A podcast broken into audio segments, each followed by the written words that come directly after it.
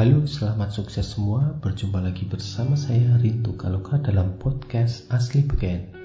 Podcast yang memfokuskan diri mengenai personal public relation.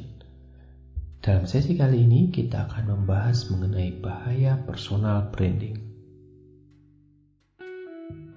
Seperti kita ketahui bahwa dewasa ini banyak sekali orang yang sangat mengagung-agungkan personal branding mereka berusaha menampakkan dirinya sempurna di media-media sosial. Apakah ini baik? Atau apakah ini yang memang harus segera dilakukan? Nah, mari kita kupas. Untuk itu kita harus mengetahui dulu apa itu personal branding. Personal branding sendiri adalah proses memasarkan diri baik itu secara personal ataupun secara karir melalui citra yang dibentuk untuk halayak umum. Citra ini kemudian dapat dipresentasikan melalui berbagai jalur ataupun berbagai media seperti media sosial, blog, situs web pribadi, hingga perilaku di depan umum ya. Yang menjadi masalah adalah ketika yang di branding ini nanti berbeda dengan apa yang sesungguhnya terjadi. Dibilang keren, padahal cupu. Dibilang kaya, padahal miskin. Dibilang pandai, padahal bodoh. Nah, ini yang akan menjadi masalah. Jadi, kita berusaha merepresentasikan apa yang bukan ada di dalam diri kita. Ini akan menjadi masalah besar.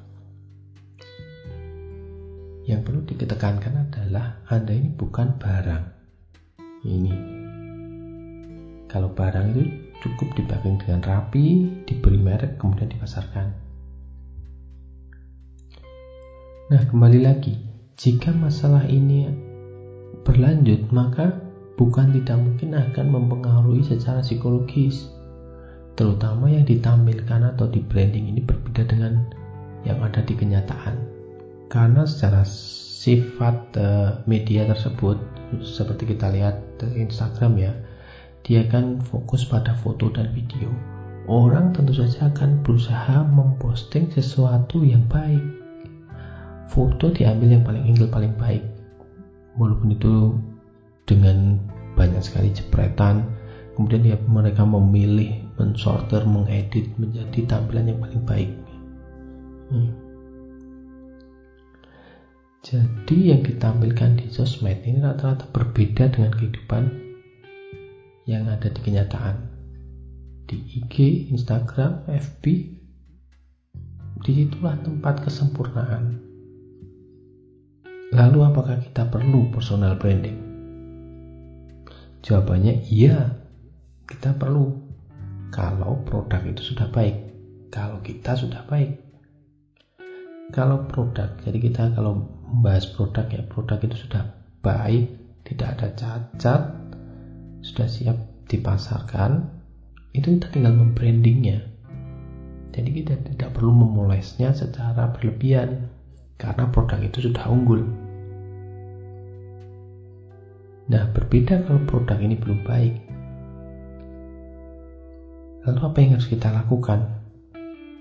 Ya jangan lakukan personal branding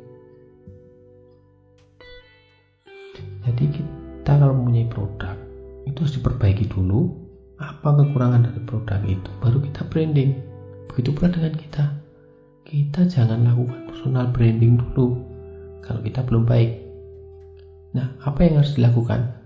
Yang harus dilakukan adalah personal building.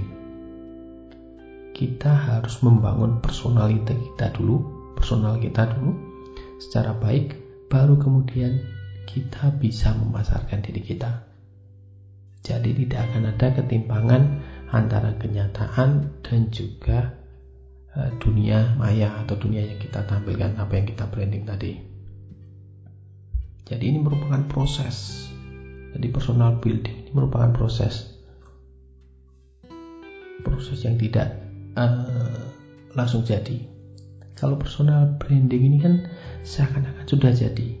Kita memfokuskan diri pada apa yang ingin kita citrakan. Berbeda dengan personal building Ini merupakan proses perjalanan jauh dari apa yang akan kita tuju.